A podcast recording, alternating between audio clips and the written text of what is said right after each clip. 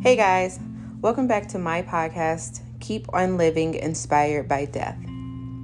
I would like to thank you all for joining me today for poetry reading. I appreciate you listening. So, for today's episode, I will be reading another poem from my book titled Keep on Living Inspired by Death. And the title for the poem is February the 1st, 2012. So, let's jump right into it. February the 1st, 2012.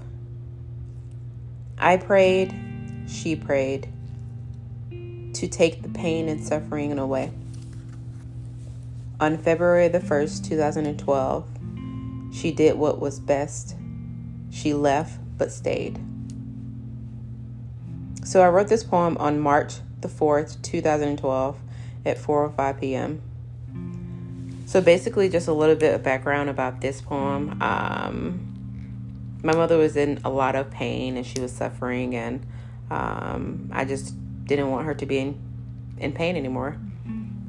You know, and I felt like, you know, on February the 1st, um, that was her calling, that was her time to, to go.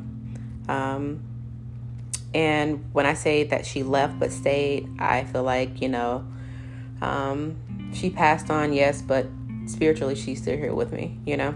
Um, I see the signs from the universe and from her all the time. I see a lot of pennies and dimes, um, a lot of places that I go. Um, so, so yeah, she's still here with me, helping me, guiding me through life. well, I would like to thank you all for listening. Um, just remember that you can find my podcast on Google Podcasts, Apple Podcasts, or anywhere podcasts are played. And I will see you guys next week.